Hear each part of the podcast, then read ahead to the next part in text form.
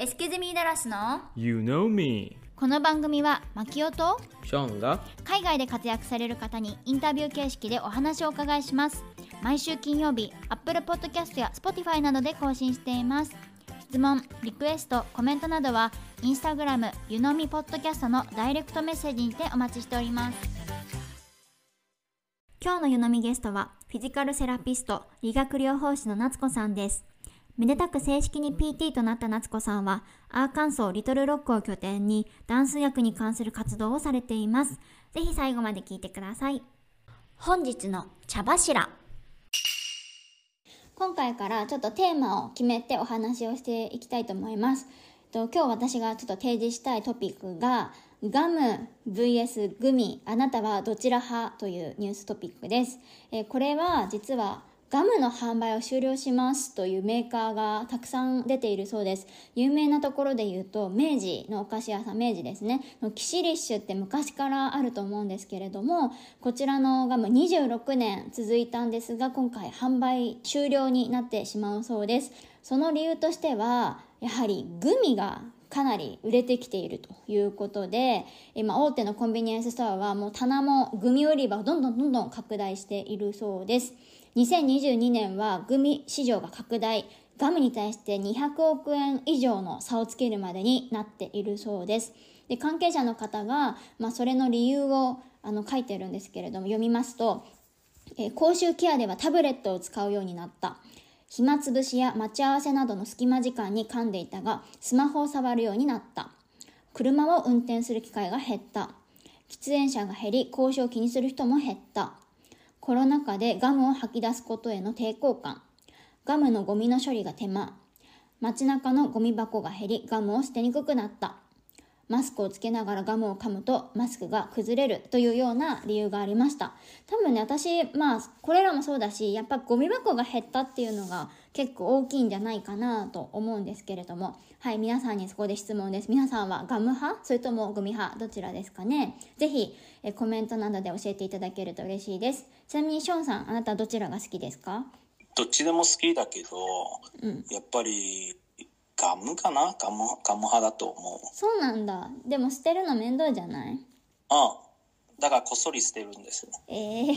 アメリカのグミは結構本当に毛虫みたいな形のやつとかがあって食感が日本よりもっとずっと硬いしまあ、うん、歯が痛くなる感じなんだけどやっぱり日本のグミって本当にフレーバーもいっぱいあるし食感もすごいしなんか本当にフルーツを食べてるような感じがするから人気になるのもうなずけるなという感じで思ってます。そうですね。アメリカのグミと,、と言っても、ブランド一つ二つは頭の中に浮かばないんですね。でも日本だと絶対もう10個以上もあるでしょう。うん、みんなね、はい海外の人もグミをお土産に買って帰ってるからね。そうですね。でもと言っても今、Google で調べたらガムもそんなにないな。ブランド。スポーツ選手はねみんな結構ガムを噛んでるよねそうですね。本日の湯飲み本日のゲストは夏子さんですよろしくお願いします。まず自己紹介をお願いしますはじめまして、大島夏子です。出身は大阪です。去年の5月にテキサス州のダラスにあるテキサス・ウーマンズ・ユニバーシティの米国理学療法博士課程、英語で言うと、ドクター・オブ・フィジカル・セラピーを卒業して、現在はアンカーソー州のリトルロックに住んでいます。今はクリニックで PT として働いていて、うん。その傍らでダンサーの治療、怪我予防とか、あとパフォーマンス向上に特化したサービスのビジネスを立ち上げて、セラピーエンポイントっていうんですけど、はい。えっ、と、ダンス医学を専門としています。PT になる前は、プロバレエダンサーとしてルーマニアやウルグアイの国立バレエ団で働いていたんですけれども、はい。その間ども何度も 怪我に見舞われてしまってで3度の手術を受けた後、えーと復帰することができなくなって引退を余儀なくされました。では、ちょっとさっきも出てきたのですが、お仕事 PT ということで、まあちょっと日本人には馴染みのない言葉なので、もうちょっと詳しく PT のお仕事について教えていただけますか？一言でまあ一番わかりやすい言葉で言うと、リハビリの先生っていうところかなと思います。怪我、病気とか、術後とかで、運動機能とか身体機能が下がってしまった患者さんたちをエクササイズを処方したりとか歩行訓練をしたりとか、まあ、その他にも痛みとかに対して電気刺激とかマッサージとかをして治療するような仕事です。以前私の YouTube エキズミダラスの方でインタビューもさせていただいておりまして理学療法士になるまでの過程みたいなところでインタビューさせていただいていたんですね。でその時のまタイトルが未来の理学療法士にインタビュー元バレリーナ大島夏子っていうタイトルで動画をねアップしてるんですけれどももう見事、ま、月日が流れちゃんと正式な理学療法士になられたということで本当にもうおめでとうございます。わーありがとうございます。います。そのビデオの中では、じゃあどういうふうにお勉強をして、どこの大学行ってとか、その過程について中心にお話をね、していただいていたので、まあ、今回は正式になられたことなので、本当の理学療法士のお仕事の面について、あの詳しくお尋ねしていきたいなと思うんですけれども、さっきもお話しされていたように、現在は独立されているということで、ちょっともう一度企業名と、あのどんなクリニックをね、やられているのか、あの詳細を教えていただけますでしょうか？セラピーエンポイント。で、セラピーは英語で普通のセラピーなんですけど、うんエンポイントっていうところがフランス語のエンポイントっていうのもなぜかというと、バレエって、まあ、マキオちゃんも、うんあのバレエしてる方やからわかると思うんですけど、フランス語なんですよね。うんで、つま先立ちをする状態のことをオンポイントっていうので、えっと、そのオンポイントの部分はフランス語にしています。英語で言うオンポイントの、あの、何ですか、トップのサービスっていうのと、つま先立ちをする、ダンスでつま先立ちをするっていうエンポイントをかけて、オンポイントという名前をつけます。ちょっと特殊なサービスになっていて、うん現在はフィジカルアドレスがあるクリニックは構えていなくて、ダンススタジオやダンスのイベントに出向いて行う出張サービスを中心に行っています。っていうのも私自身がダンサーだったのであのダンサーが輝く場所とか生きている場所っていうのはスタジオや劇場なんじゃないかと思って、できるだけ彼らの日常生活に近い環境で治療をした方がいいのかなと思いました。特にダンスを真剣に取り組んでるティーネイジャーとか子供たちっていうのはスタジオに行くっていうことがこうソーシャルライフにとっても重要なことになっていると思うのでそのレッスンを休んでわざわざクリニックにこう来てもらってっていうよりも私がスタジオに出向いてそうすると生徒たちはあの他の友達にも会えるしその方が心理的にもいい影響になるんじゃないかなと思っています。い今の患者さんはほとんどどちらの方ですか？はダンサーです。私が住んでるところがアーカンソー州はリトルロックなのでリトルロックとかあとセントラルアーカンソはい。ーを中心に、えっと、活動しています。ああ、そこのカンパニーなんですか？学校？人今何個かコンタクトを取ったところがあって呼んでくれる需要があるのであればそこに行くという感じですね。でもしえービジネスを始めたばっかりなのでまだたくさん患者がいるわけではないんですけどもしそのスタジオに行けないとしても訪問治療のようにしようかなというふうに思っています。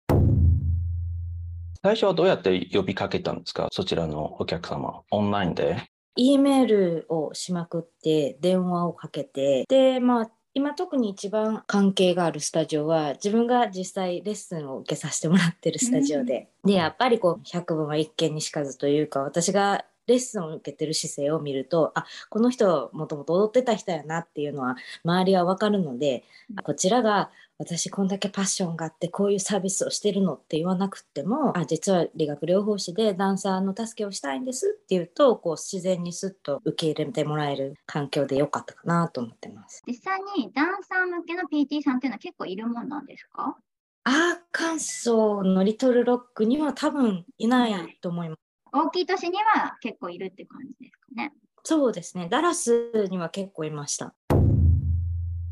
自分の企業を今作ってどのぐらい経ちましたか？LLC をファイルしたのは去年の10月なんですけど本格的にこう宣伝をし始めたのはまだ今年の1月からなので、おー数ヶ月しか経っていません。そういう経験の中で、まあ、たくさんあるとは思うんですけど、なんか特に苦労したエピソードとかありましたら教えてください。今現在苦労していることははい。私がアーカンソーに引っ越ししてきたのが去年の5月でうん全くこう知り合いがいない状態から始めなければいけなかったっていうのがすごく難しいところで、というのもまあ日本だと私の同年代の人たちっていうのは大体こうどこかのスタジオで教えていたりとかスタジオを経営してたりするので日本に帰ったよって言ったらあうちのスタジオに教えに来てっていうふうにすぐに声がかかったりうん。私のことを知ってくれてる人が多いうんうん。のでそんなにこう集客とか宣伝とかに苦労したことがなく、この全く誰も知らない地で始めるっていうのがすごく今難しくってどうやっていったらこう地域に入り込めるのかなとか実際電話をしたりとかメールをしたりして私は新しく移り住んできた人間なのであなたのニーズを知りたい。でぜひスタジオに行ってお話がしたいっていうふうに呼びかけても返事が返ってこないことが多くてどうしたらいいのかなと思いながらあの少しずつ知り合いの知り合いとか、うん。そういうのを使ってゆっくり時間をかけてやっていけたらいいなとは思ってるんですけど、うん。で PT で言うと自分のビジネス以外にも外来で働いているんですけど、うん。そこのクリニックがまた少しユニークでコンペンセーションうんっていう日本でいう労災保険とか労災保障の人をよく使うクリニックでで何がややこしいかというと仕事でこう怪我をしてしまった人が来るんですよね。そうするとある患者の中には給料は少し減るけれども仕事をしなくても給料が出るっていう状態の人がいるんです。でそうするとやっぱりそっちの方が心地がいいからって言って接種や治療をの期間を延ばそう延ばそうとする患者さんがいるんですよね。で私は新人なのでなかなかそういうことを見抜くことができなくって日頃はベテランのこうその道20年の PT に相談しながらいろいろやってるんですけど会社にも患者さんにもフェアになるようにできるだけ治療できたらいいなと心がけているんですけれどもなかなか人間を見抜く能力っていうのは難しいなと日々感じています。ああ、なるほどね。その人が保険の抜け道じゃないけど、それを使って、ちょっとでもそこに居座って、給料をなんとかゲットしようって思ってる方も、まあ中にはいらっしゃるってことですもんね。そう逆の例もあって結構してるけれどもこう仕事をしないとか家族を養わないといけないっていう人は、うんえこの50パウンドを持ち上げれたら仕事に帰っていいんだよねって言って無理やり持ち上げてだから許可ちょうだい僕は帰りたい仕事しないといけないっていう患者さんもいたりとかまあ、逆だね。そうなんです。ちょっと違うお仕事で、夏子さんはインスタグラムとかでも結構ね、発信をされているので、ぜひフォローもしていただきたいんですけれども、なんか日本語で結構公開されている情報とか、オンラインサロンとか、そういうのもやっていらっしゃいますよね。うんつい先月に始まった企画でダンス医科学のオンラインサロンというんですけどこの企画パフォーミングアーツスポーツメディシンインスティチュー、ね、通称そう通称パスミといううんあの団体で、まあ、かわいいですよねパスミの方が。かわいい。これはアメリカのヒューストンバレエ団と、その付属の学校でヘッドストレングスコンディショニングコーチをしていらっしゃる川崎宏さんという人がいらっしゃってでその人が CEO を務めている団体なんです。その団体から声をかけていただいて海外の最新のダンス医科学の情報を日本の皆さんにも知ってもらえるようなオンラインのサロンができたらなぁと言ってもらってダンス医科学が大好きな3人私とアキさんとあともう一人日本福祉大学スポーツ科学部でスポーツ科学とダンスを教えていらっしゃる海久美さんという方がいらっしゃって。で3人でこういうトピックが面白いんじゃないかこういうトピックはダンサーのためになるんじゃないか。でダンサーだけじゃなくて教育者とか先生とかにも一等法っていうのをこう集めて毎月2度座学と実技を一つずつオンラインで行っています。それだと、じゃあ一般のにあの日本に住んでいらっしゃる日本人とか、まあ、そういう方も、まあ、誰でも参加できるっていう感じですよね。はい、時間もちょうどあの日本の人が聞きやすい時間に設定していて世界どこ行っても録画参加っていうのも可能なので皆さん興味がある方はねえぜひ断水科学のお宅会に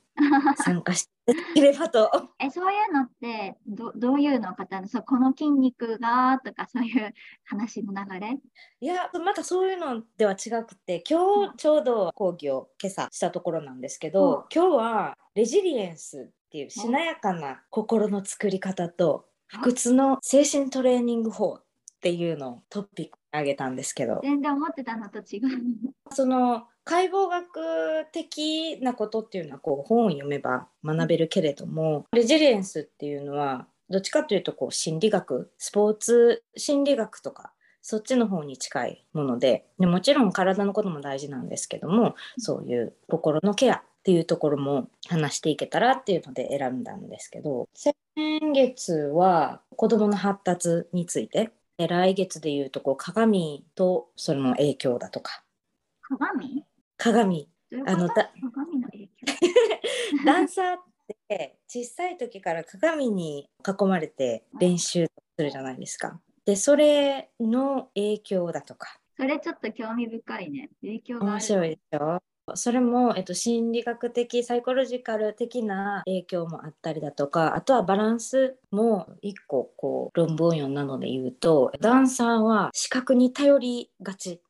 だって言ってて目を閉じてバランスさせると一般人よりできない場合があったとか。でも言われてみればそうかもしれない。でしょ？うん。面白い。でしょ？でも結局舞台で踊る時って鏡がないじゃないですか。うん。ってなったらえそこのギャップどうしてるのとかどういうふうに訓練しないといけないのとか、うん。そういう話をしたりとか。いやそうなんだ。なんかトリビア的なね。体育の先生とかにもすごい役立ちそうだよね。うんうんうん。今回のはいろんな人が申し込んでくださってて普通の会社員の人とかあと身体とか、へえ。ダンスだけじゃなくて不屈の精神って生きていく上で誰もが欲しいものかなと思ってね今後やっていきたいことや目標などはありますか？めちゃくちゃたくさんあるんですけど。おちょっと簡単に簡潔におまとめお願いします。おまとめ。はいわかりました。さっきも言ったことなんですけどまずは新しくビジネスを始めたのでうん。地域に入り込んでいけるよう努めたいなっていうのが一つ自分の中ではいろんなアイデアがあって自分がダンサーやった時にこういうサービスがあったらよかったなとかこういう講座があったら絶対受けてたのになっていうアイデアがたくさんあって、まあ、例えば地元のポイントシューズフィッティングをしてるうんバレエショップとかダンスショップとコラボレーションとかをしてこうポアントヘルスデーみたいなイベントをしてフィッティングをした後に私がこうポアントアセスメントみたいなのをして弱点があればそれを強化するようなエクササイズをそのままでポッと上げたりとかそういうことをしたらお店にもいいしコミュニティにもいいんじゃないかとか企画をしたりは考えてるんですけど、うん。まあ、なかなかこう返ってこなかったりだとか、あとまあワークショップで言うとこう高く飛ぼうとかあとこう強くてしなやかな足首とか あの理想的なターンアウトを習得するにはとか言うと、ね、多分マキオちゃん分かってくれると思うんですけど、うん食いついたくななるなる、ターンアウト。でしょ？なんかそういうことをいろいろこう自分でアイデアそのチャンスが来た時にこういうことができるよ提示できるように考えてはいるんですけど実行はできてないっていう状態もうちょっとロングランで話をするとはい。主人が、うんまあ、ニモちゃんって言うんだけどにもちゃん、はい。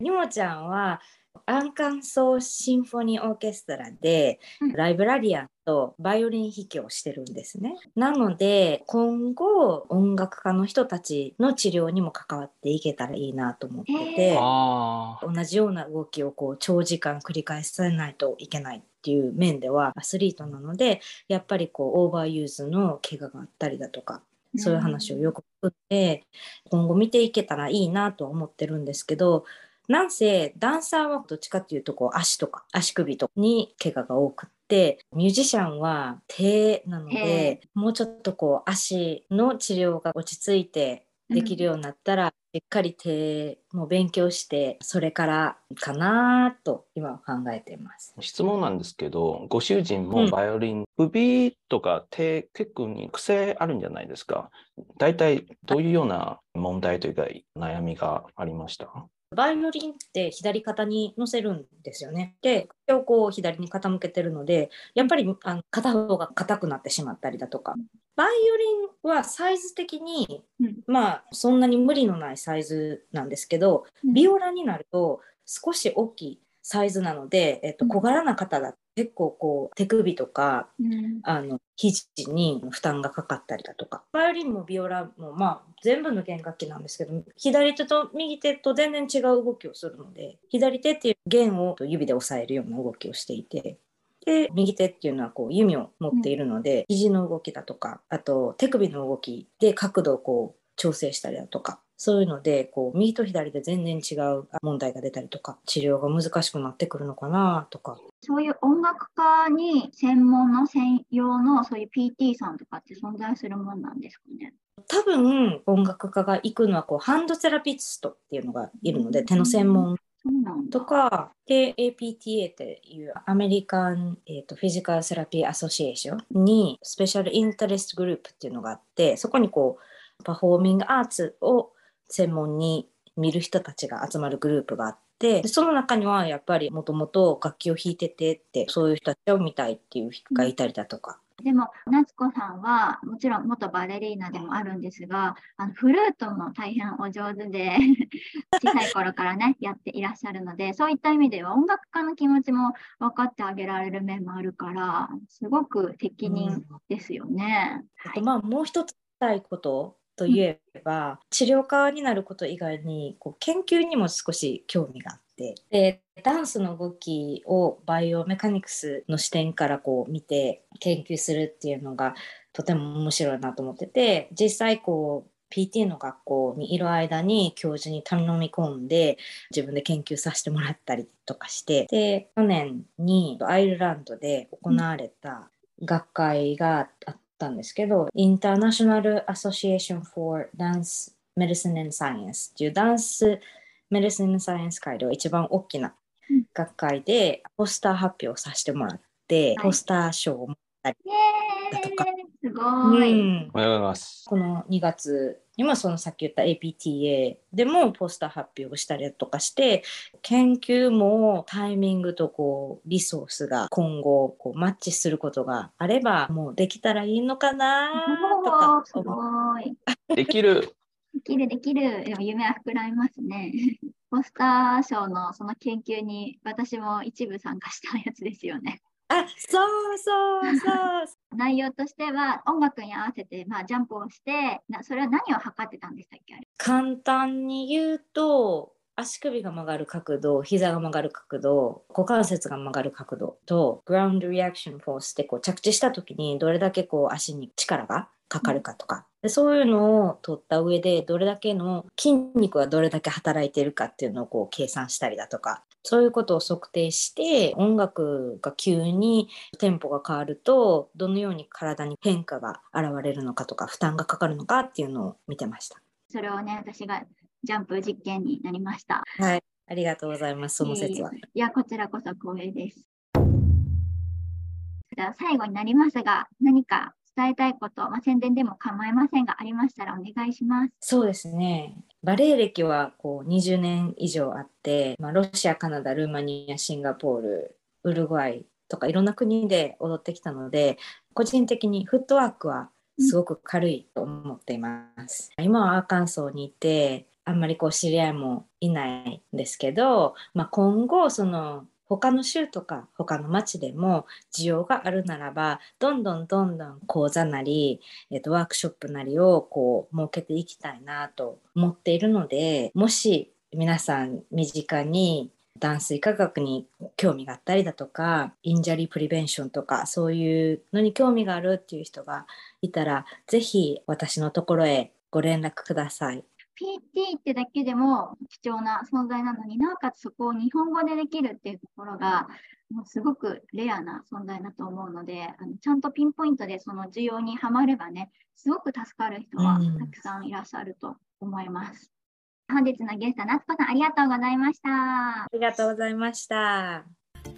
当番組へのゲスト出演希望募集中です。次戦多戦問いません。概要欄のリンクからご応募お待ちしております。イキズミダラスは YouTube、ブログ、各 SNS を運営しておりますので、ぜひこちらもチェックお願いします。それではまた次のエピソードをお楽しみに。